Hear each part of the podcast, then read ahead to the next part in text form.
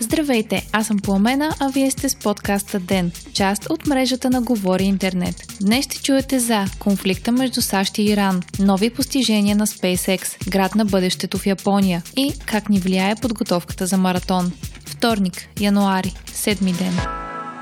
Напрежението между САЩ и Иран продължава. Иран обмисля 13 различни начина да отмъсти на Съединените щати за убийството на Сулеймани, съобщава иранската агенция Fars News, цитирана от БНР. Fars News се позовава на върховния секретар на съвета за национална сигурност на страната, Али Шамхани. Според Шамхани все още не е решено кой сценарий ще бъде избран, но дори най-слабият от тях би бил исторически кошмар за САЩ. В неделя американският президент Доналд Тръмп предупреди, че при опит за отмъщение за смъртта на генерал Сулеймани от страна на Иран, Съединените щати могат да извършат 52 военни удара срещу конкретни цели в Иран, сред които културни обекти. Това изявление на Тръмп предизвика критики от страна на ЮНЕСКО. Директорът на международната организация Одре Азоле припомня на САЩ, че са подписали Конвенцията за опазване на световното културно и природно наследство. Атаките срещу културното наследство по време на военни конфликти се считат за равносилни на военно престъпление. В Иран има повече от 20 обекта, които са в списъка на ЮНЕСКО със световно културно и историческо наследство, пише БНР. По-рано днес парламентът на Иран прие закон, с който определи армията на САЩ като терористична организация, съобщава БТА. САЩ пък са отказали да издадат виза на външния министр на Иран, който трябваше да присъства на заседание на съвета за сигурност на ООН в Нью Йорк в четвъртък, съобщава Reuters, позовавайки се на анонимен представител на американските власти.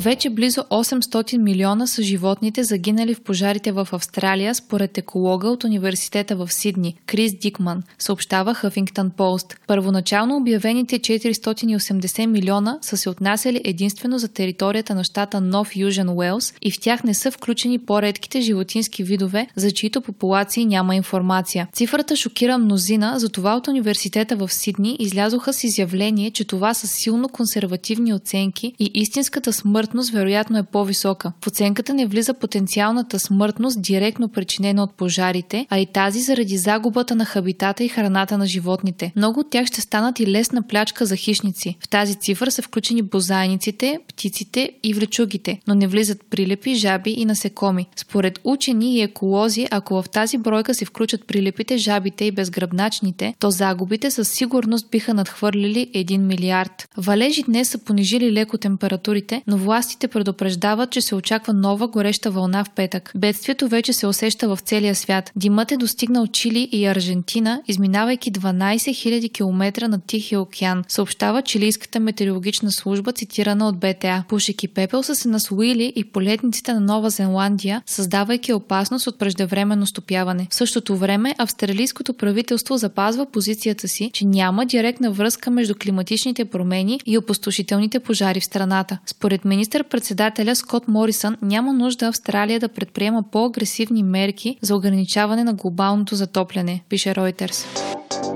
SpaceX стана най-големия спътников оператор в света, съобщава Капитал. Тази сутрин компанията изстреля успешно нови 60 сателита от комуникационната система Starlink, с което изпревари калифорнийската компания Planet Labs, разполагаща с близо 140 сателита. Една от целите на SpaceX за 2020 е да стартира тестово сателитната комуникационна система Starlink в северните части на САЩ и Канада. За да се случи това, компанията на Мъск планира да изстрелва по две партиди от по 60 60 спътника всеки месец. Така в края на годината SpaceX би трябвало да има близо 800 орбитални терминала на Starlink, пише Капитал. Целта на проекта Starlink е да предложи по-ефтина и достъпна альтернатива на сегашната технология за пренос на данни. Ако плановете на Мъск са успешни, Starlink ще може да осигури високоскоростен интернет по целия свят.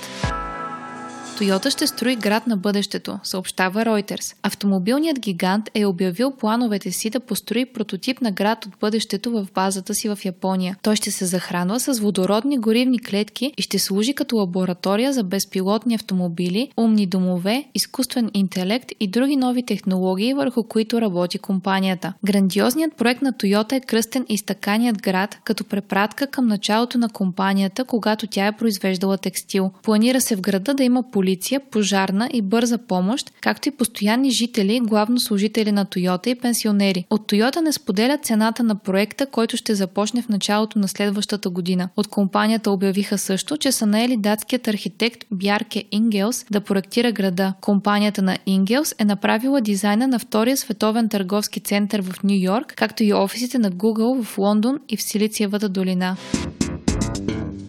Подготовката и бягането на маратон значително подобряват състоянието на артериите ни. Това са открили учени от университетите на Бартс и на University College London. Тествани са 138 човека, които за първ път са се подготвили да бягат маратон. За 6 месеца тренировки артериите им са възвърнали еластичността си и са се подмладили с около 4 години. Това би намалило опасността от сърдечни удари.